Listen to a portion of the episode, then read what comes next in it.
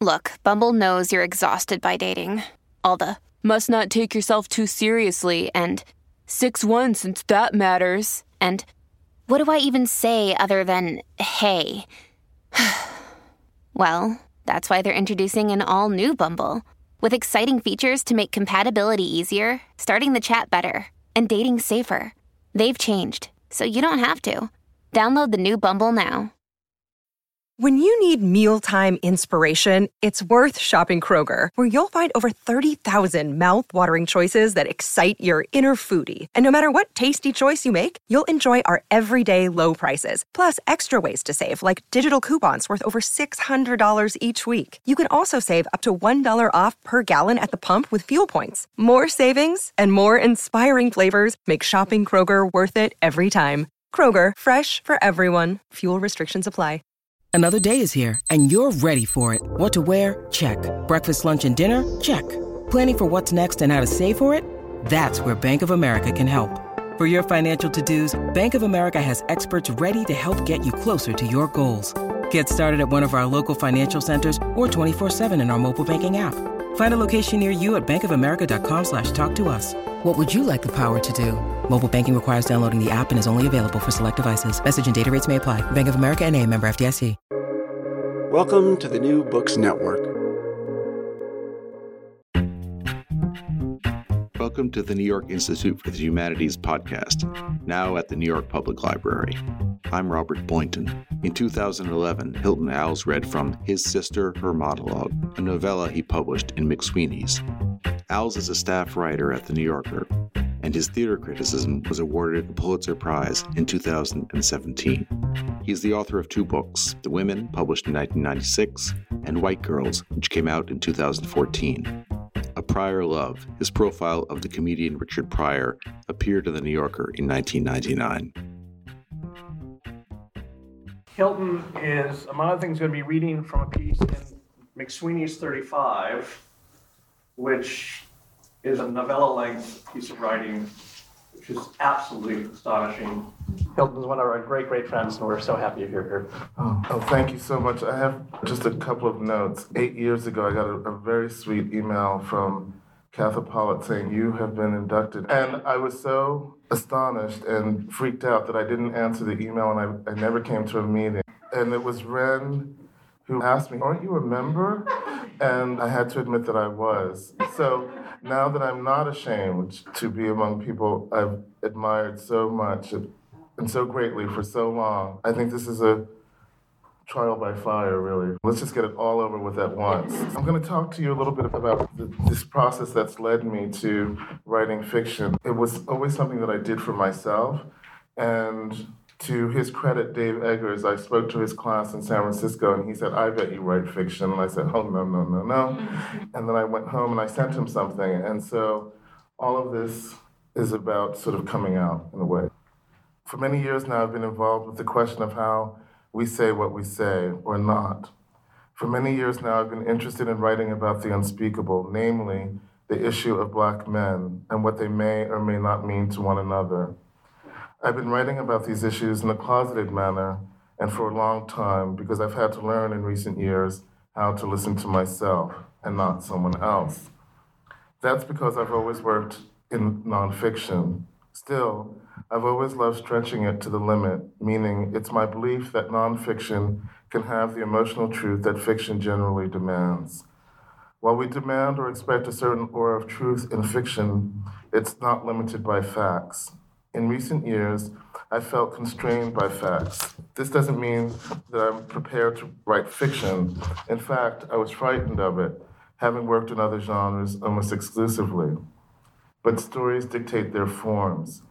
In 1999, when I wrote about the comedian Richard Pryor, I felt my resistance to fiction melting away because Richard Pryor demanded an imaginative response to his life, his material. When I asked David Remnick, the editor of The New Yorker, whether or not I could write about Pryor, who was still alive, I told him that I wanted to set myself the task of writing a profile about someone who couldn't be profiled, not in any traditional way. Richard Pryor had MS and could barely speak. I wanted to invent him out of quotes and ephemera and hearsay. That is, I wanted to write fiction using a real character. I began the piece in this way. And it's called A Pryor Love, and the first section is called Skin Flick. Winter, 1973, late afternoon, the entr'acte between dusk and darkness, when the people who conduct their business in the street, numbers runners in gray Chesterfields, out of work barmaids playing the dozens, adolescents cultivating their cigarette jones and lust, small time hustlers selling authentic gold wristwatches that are platinum bright, look for a place to roost and to drink in the day's sin. Young black guy looks like the comedian Richard Pryor walks into one of his hangouts, Opal's Silver Spoon Cafe. A greasy dive with an R&B jukebox. It could be in Detroit or in New York, could be anywhere. Opal's has a proprietor, Opal, a young and wise black woman who looks like the comedian Lily Tomlin, and a little bell over the door that goes tinkalink, announcing all the handouts and gimmies who come to sit at Opal's counter and talk about how needy their respective asses are. Black Eye sits at the counter and Opal offers him some potato soup, something nourishing, she says. Black Eye has moist on the verge of lying or crying eyes and a raggedy afro. He wears a green fatigue jacket, the kind of jacket brothers brought home from Nam, which guys like this guy continue to wear long after they've returned home, too shell shocked or stoned to care much about their haberdashery. Juke, that's the black guy's name, is Opal's baby, flopping about in all them narcotics he's trying to get off of by taking that methadone, which Juke and Opal pronounce methadone, the way two old-timey Southerners would, the way Juke and Opal's elders might have if they knew what that shit was or was for. Juke and Opal express their feelings for each other, their shared view of the world in a lyrical language, a colored people's language, which tries to atomize their anger and their depression. Sometimes their anger is wry. Opal is tired of hearing about Juke's efforts to get a job and tells him so. Hand me that job about job training, she says. You trained all right. You highly skilled at not working. But that's not entirely true. Juke has submitted himself to the rigors of rehabilitation. I was down there for about three weeks at that place working, Juke says. Had on a suit, tie, shaving, acting crazy. Looked just like a fool in a circus. Pause. And I'm fed up with it. Pause. Now I know how to do a job that don't know how to be done no more. Opal's face fills with sadness. Looking at her face can fill your mind with sadness. She says, For real? It's a rhetorical question that black people have always asked each other or themselves when they're handed more hopelessness. Is this for real? Night is beginning to spread all over Juke and Opal Street. It is the color of a thousand secrets combined. The doorbell's tiny peal Two white people, a man and a woman, social workers, entered Opal's, youngish, trench coated. And the minute the white people enter, something terrible happens from an aesthetic point of view. They alienate everything. They fracture our suspended disbelief. They interrupt our identification with the protagonist of the TV show we've been watching, which becomes TV only when those social workers start hassling our juke, our opal, equal halves of the same resilient black body. When we see those white people, we start thinking about things like credits and remember that this is a television play, after all, written by the brilliant Jane Wagner and played with astonishing alacrity and compassion by Richard Pryor and Lily Tomlin on Lily, Tomlin's second variety special, which aired on CBS in 1973 and which remains, a little over a quarter of a century later, the most profound meditation on race and class that I have ever seen on a major network. We're doing some community research and we'd like to ask you a few questions, the white woman social worker declares as soon as she enters Opal's. Juke and Opal are more than familiar with this line of inquiry, which presumes that people like them are always available for questioning, servants of the liberal cause. I wonder if you can tell me, have you ever been addicted to drugs? The woman says to Juke. Pryor's Juke responds instantly, Yeah, I've been addicted, he says. I'm addicted right now. Don't write it down, man. Be cool. It's not for the public. I mean, what I go through is private. He is incapable of saying, fuck you, his first response, or even his first thought. Being black has taught him how to allow white people their innocence. For black people, being around white people is sometimes like taking care of babies you don't like, babies who throw up on you again and again, but whom you cannot punish because they're babies. Eventually, you direct that anger at yourself. It has nowhere else to go. Juke tries to turn the questioning around a little through humor, which is part of his pathos. I have some questions, he tells the community researchers, then tries to approximate their straight white tone. Who's Pigmeat Markham's mama? he asks. Wilt Chamberlain, the tallest colored chap you ever saw? When the white people have left and Juke is about to leave, wrapped in his thin jacket, he turns to Opal and says, You sweet, you a sweet woman. I'll think about you. His eyes are wide with love and need, and maybe fear or madness. Be glad when it's spring, he says to Opal. Pause. Flower. By the time the article came out, I felt strange and unsettled. I had started to write fiction, but I didn't want to leave facts behind.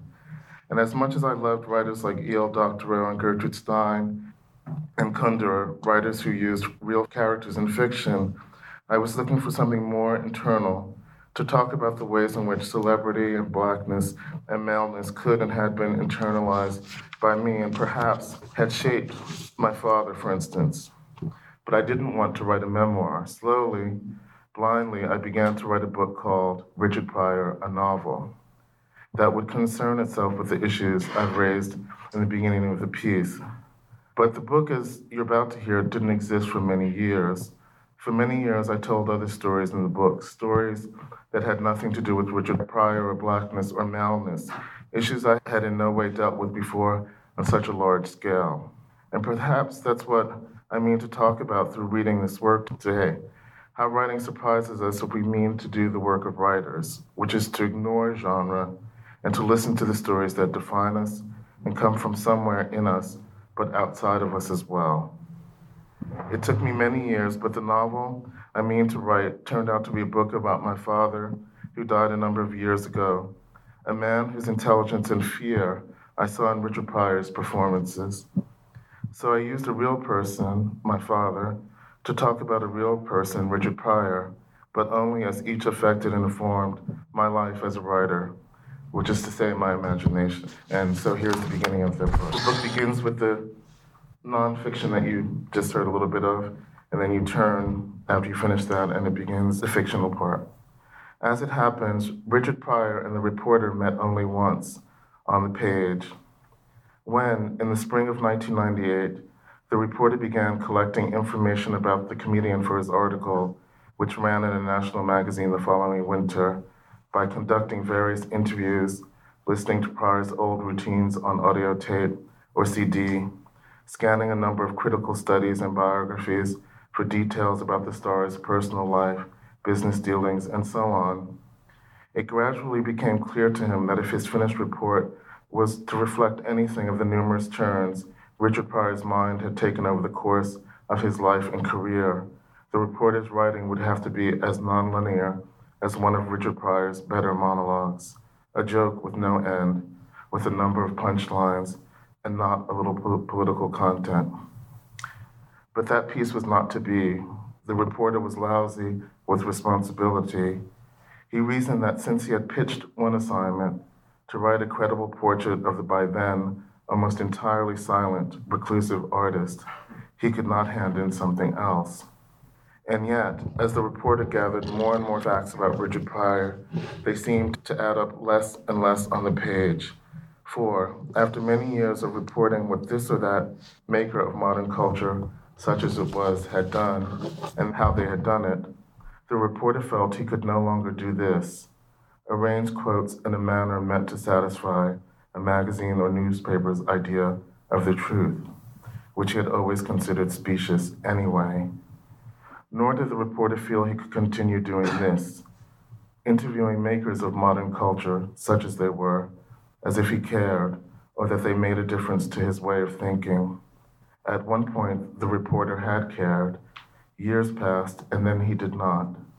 In between, the reporter lost sight of the kind of writing he wanted to accomplish when he first started out fact that had the penumbra of fiction. But there was no home for that kind of writing once the reporter started publishing in the early 1990s.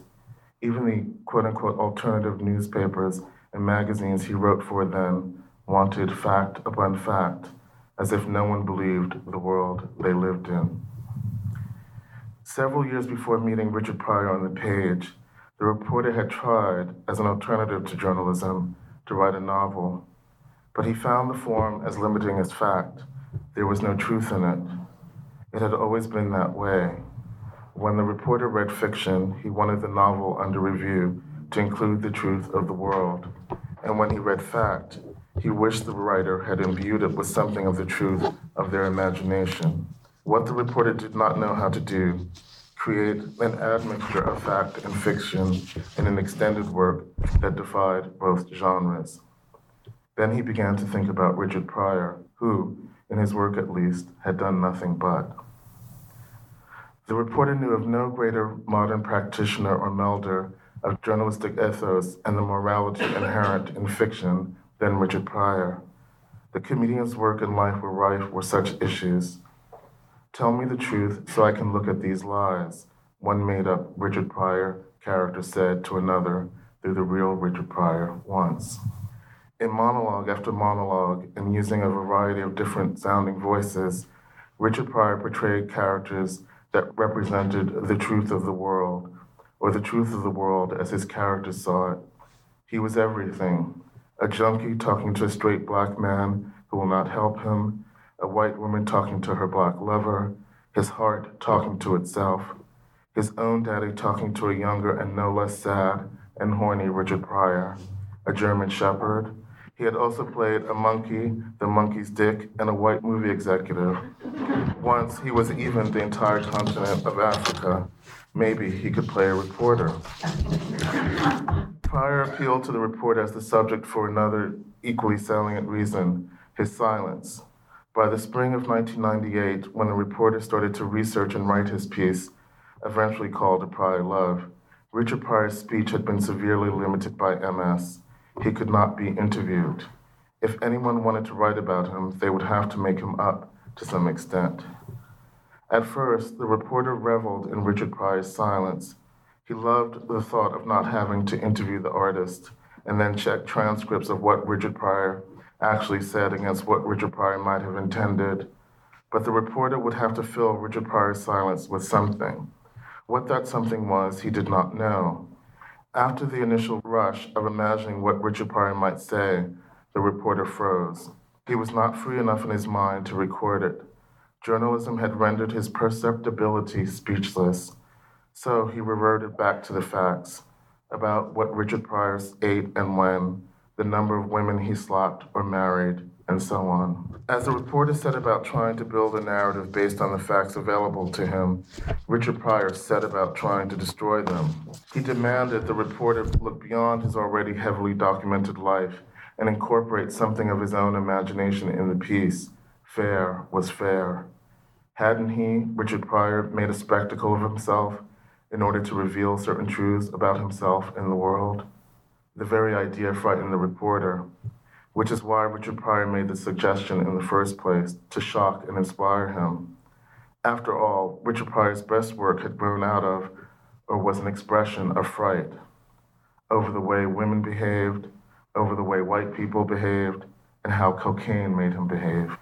Now he wanted to be afraid of the reporter, or rather, surprised. Having lived in the reporter's mind since the spring of 1998, they shared a room in lower Manhattan. Not much was in it except old magazines, a cute computer, and a telephone. For years and years after they met, Richard Pryor and the reporter lived with no one else, so the comedian knew just how nasty his imagination was. Richard Pryor wondered why the reporter didn't exploit his imagination along with the facts in order to say something new, or at any rate hitherto unsaid, about Richard Pryor. Maybe the reporter could write about what a sensitive louse Richard Pryor was, or how lousy America was with other Richard Pryors. guys who, failing to find a mic, found the needle. To that end, Richard Pryor, or at least the one who lived in the reporter's mind, suggested this that the reporter simply use his name, Richard Pryor, and make the rest of him up. Would that free the reporter to say what Richard Pryor knew he wanted to say? That colored men like Richard Pryor, like the reporter, were political by birth, that for them, reading newspapers, let alone writing for them, was a strange enterprise since they were so often that very news's target. The truth is, Richard Pryor would not settle for being defined by facts alone. To do so would be to negate the spirit behind his entire body of work, wherein an existentially freaked guy named Richard Pryor always told lies to get at the truth. This would not do. The reporter had been commissioned to write facts. He could not add his imagination to all that. He had been trained, or as one editor had it, professionalized, not as a writer, but as a journalist. So, over the years, he had grown to distrust his imagination, not so much distrust it as defend himself against it by discounting his imagination's market value, which is where journalism leads you, counting words against dollars. And besides, the reporter said, reasoning with the Richard Pryor in his mind, who would pay him to describe, describe where Richard Pryor persisted in taking his writing, even after a Pryor Love had been filed and published, from fact to fiction with a little of each in both. The fact is, Richard Pryor thought a Pryor Love was some kind of joke. He saw the published article from his perch in the reporter's mind when it first came out, and once he focused on it, he liked to die. First of all, he couldn't get over all those neat columns of type filled with facts. He couldn't get his head around how little those columns, pillars of truth, were meant to resemble the reporter's mind, which was not neat. In fact, Richard Pryor knew, having lived with a reporter as long as he lived with anyone, especially women, that his charge distrusted direct statements of any kind. They contradicted the way his mind worked. Nevertheless, Richard Pryor could not get his own head around the way a Pryor love didn't work. It seemed the reporter had boiled his life and work down to a single idea or notion. Only America could have produced a Richard Pryor, the freak. Thank you.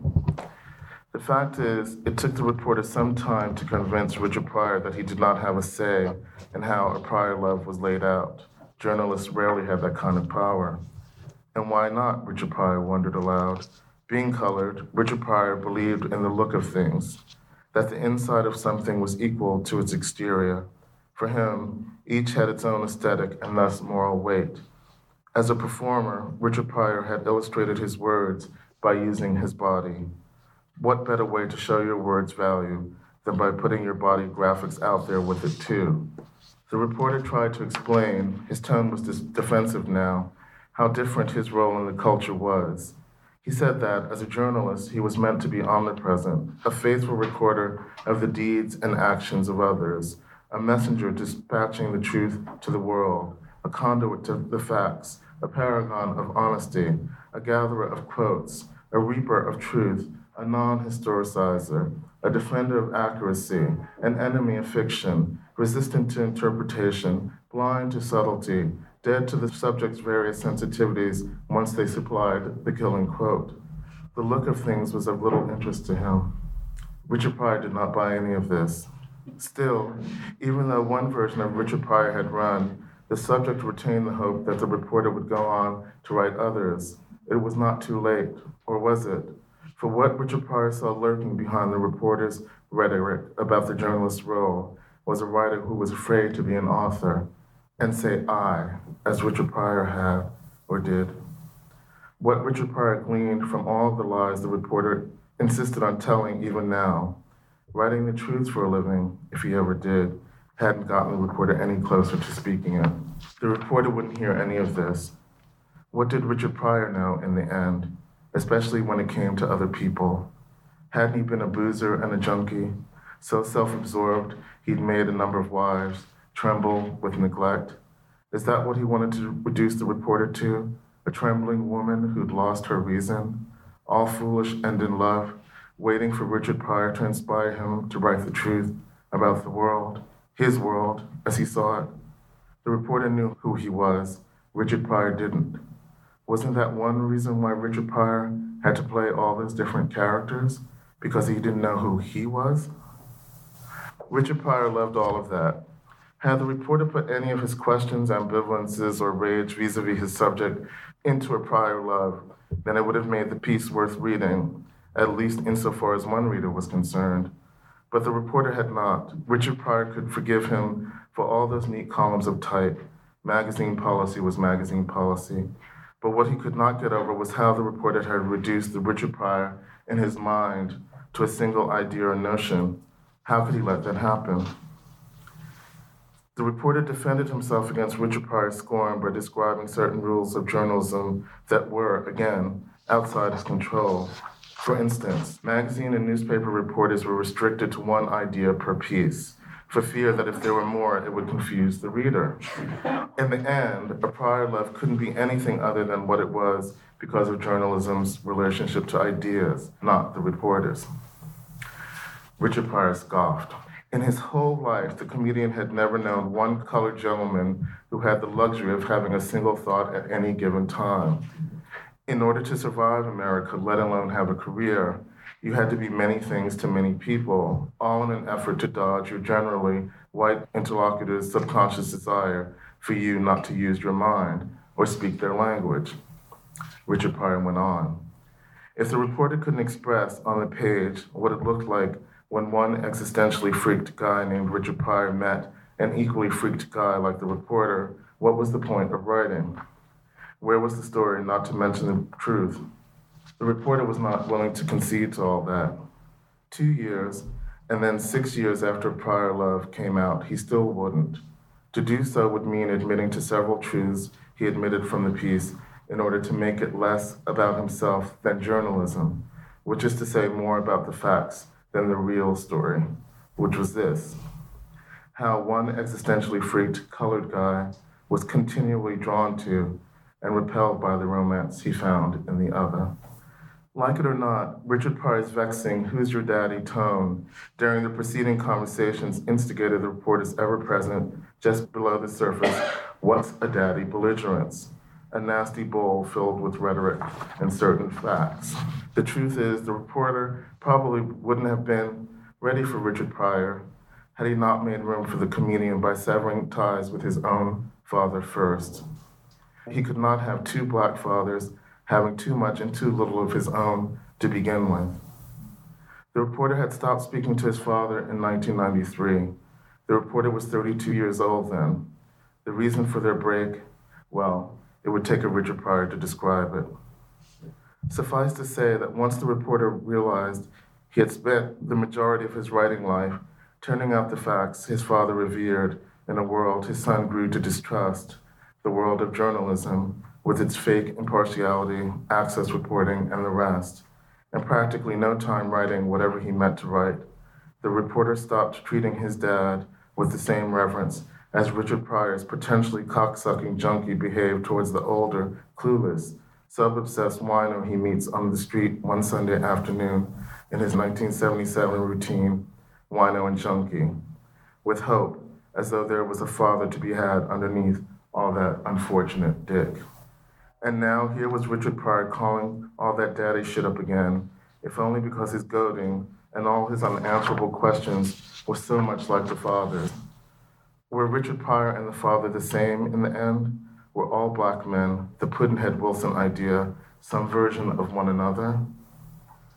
All love, as the joke or saying goes, comes with a price. But for the reporter, all love came with a debt. If you gave him something he loved, a book detailing a world he would never have known existed before reading said book, a kiss that reminded him he had a body, he offered his life by way of thanks, since he considered the gift giver as having helped realize his life. For a long time, the reporter believed he owed his father language. That the father's interest in language was generated by a form, journalism, that held little, if any, interest to his son from the beginning didn't matter. The reporter took owing wherever he could get it. For the reporter, then, every act of writing was this I shall always be his son, whoever he was. Even after he had met Richard Pryor, who, one suspects, only read newspapers when he was in them. The reporter was writing to commemorate his first language, his father's. Not speaking to his father all those years before he met Richard Pryor on the page did not minimize what he felt he owed him. The silence only served to increase it. But no one can bear silence on its own. Most of us fill it with memories, which is the language of silence. The fact is, the reporter loved his father's interest in the news. At first, the reporter didn't know that the words the father read with such relish were facts. To him, they were just words. How could some words be true and others false? By the time the reporter got around to trying to make the distinction between fact and fiction, he couldn't determine which words belonged where, so he split the difference. He didn't mean to. At 10, at 20, even after he became a reporter, the reporter tried to like straight facts, if only to please the father. When the reporter was 10 and started reading novels, it was borne in on him that the news was just that. Having a news hound for a dad allowed the reporter to imagine he had a father who was a powerful citizen of the world. He knew so much about it. And if he knew so much about it, couldn't he protect his only son's black ass, as Richard Pryor might put it, from various hurts and truths, using the facts he liked and knew as a weapon? Actually, that was a difficult illusion or hope for the reporter to maintain. Richard Pryor's jokes only confirmed what the reporter knew at 10, at 20, even after he became a reporter. It was foolish to believe that a colored man could save a colored boy from anything when they couldn't even save themselves. Look at Richard Pryor. Look at the reporter's father. In truth, the reporter's father was not in the world. He was in his room. He lived on the top floor of an apartment building that his mother owned in Brooklyn. The father's room was filled not with children, but with newspapers. He lived as Richard Pryor lived, especially after he had children, without them. It had always been that way. The reporter's parents never lived in the same house. Ever since they started having children together during the Korean War, the mother lived in an apartment of her own, not too far from the reporter's father, her unmarried husband. To ask him for more would mean the father would have to behave like an adult. That would disqualify him from being his mother's only son, also the reporter's mother's. It had always been that way. The reporter's father couldn't be with anyone other than his mother. No one asked why. That was just what men did in the world the reporter was from. After his children were born, he fathered them from the distance of his bedroom on the telephone dark and stacked high with newspapers. The reporter's father's bedroom had a bathroom off it. Often it smelled of Old Spice cologne. One thing the reporter loved as a boy of five or eight, during the father son weekends, the mother insisted on from time to time, standing on the father's wash basin and watching him shave, his tiny tits jiggling in his sleeveless white t shirt as he did so. Instinctually, the reporter would look away from his father's moving tits, just as the father often looked away from his only son. Then the reporter would look at the ship on the bottle of Old Spice, a pirate world. Looking at breasts and feeling tenderness toward them, let alone wanting to touch them, was a form of piracy. After the father finished shaving, he'd rub Old Spice over the lower half of his face. Then, Without looking down at his son, he dabbed a bit of Old Spice behind each of the reporter's ears. The reporter tried not to shiver, but he did anyway. Eros was a finger. Thank you.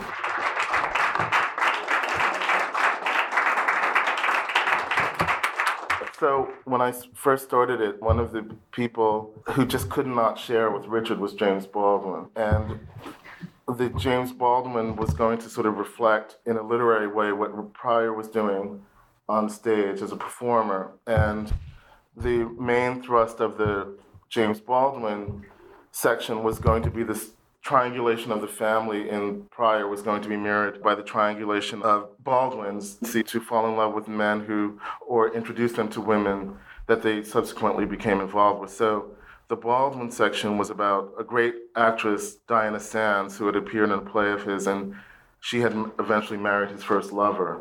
So those were two stories, and they just were so egotistical that for many years I was writing them both until a, a very smart friend of mine who, God bless her, read thousands of pages. She says they just don't like being together at all. So I took Baldwin out and started focusing on Pryor. And Dave Eggers asked me about fiction. I had gotten such weird responses that I just didn't think it was any good.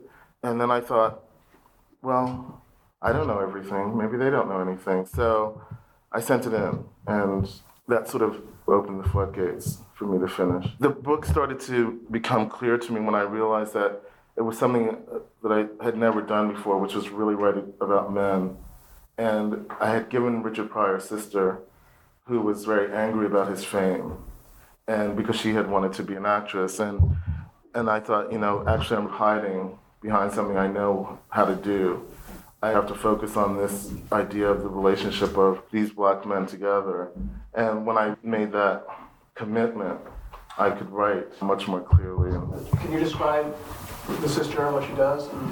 Oh, she does voiceovers for porn films, and she's a, like most actors. If, if people who work in film, they're enormous readers. So she spends a lot of her time not only talking about her brother and about what she does, but about her life as a performer, and specifically about things that she's reading that don't reflect what fame can do to one sibling and, and not the other. I think that when you have a character like that uh, who's interested in the real, they often pick on people who came before who had trouble or had to find metaphors to talk about reality. She was such a necessary character for me to write to get to the emotional truth because she said it first. So then I wasn't responsible.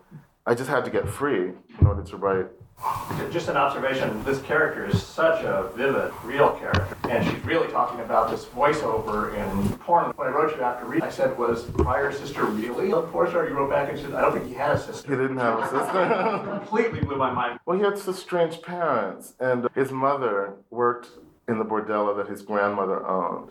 And the father had been very much in love with her for many years when there was a custody battle and Richard didn't defend his mother because his grandmother took care of him, but he was deeply in love with his mother and would go every summer to this farm she grew up on. I just always was very haunted by that image in his memoir of the train and seeing her waiting for him on the station platform. And I thought how awful for him to be alone. He should have a sister. And his sister would be as smart as him and talk as dirty as him, but in a different way the inspiration really was this film called Inside Daisy Clover, and there's a scene where she has a nervous breakdown in the recording booth. And I'd always played it in my head, and I thought, wouldn't it be great if Richard Pryor's just did voiceovers, but she would talk dirty, so that would be porn. Does that make sense? Oh, absolutely. But one of the things that was struck me about the piece is you're doing a voiceover of her doing a voiceover. Right. I think that's the fun thing about fiction is that you don't know that. You're just you're playing. It's just a sort of process. At what stage did she appear and solve your triangulation of James Baldwin? And you know what it was? I was in the middle of a really bad love affair and living right here on A Street. And this person was a, a, tremendous talker. And the only way I could get him not to talk was to sit at my desk. And he was staying with me a lot. As you know, from reporting, you become incredibly sensitive to the rhythm of another person's speech. So I would say that that was maybe five years, six years ago. I really did like her so much. And it was also a combination of that and a great friend and actress who's very brilliant woman named Khandi Alexander who's on Treme, who plays the sister whose brother was lost. And she's just one of the funniest people in the universe. And so she would call from the trailer. A lot of the sort of profanity is hers. So it was just a combination of things. I don't really know if there's one source. Have you talked at all with Richard Pryor's, I think it's youngest audience and an actress? And... No, it, weirdly, I was teaching at Smith for several years, and his daughter Elizabeth now teaches there, and I went to her lecture and you never sort of want to alarm families about anything because then they lawsuits and all that shit. But I went up to her and I said, you know, I've been working on this project. And she said, oh, I loved your blah, blah, blah. And she said, I talked to my mother about that. And I agree with you. The only way you could write about my father was to make it up. So I felt I was sort of like carrying an Easter egg basket, and people just kept dropping in little bits of gold. Thank you very much.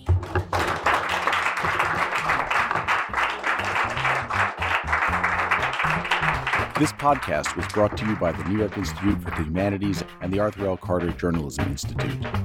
You can find us on Stitcher, iTunes, and anywhere else you get your podcasts. For more information, visit us at nyihumanities.org.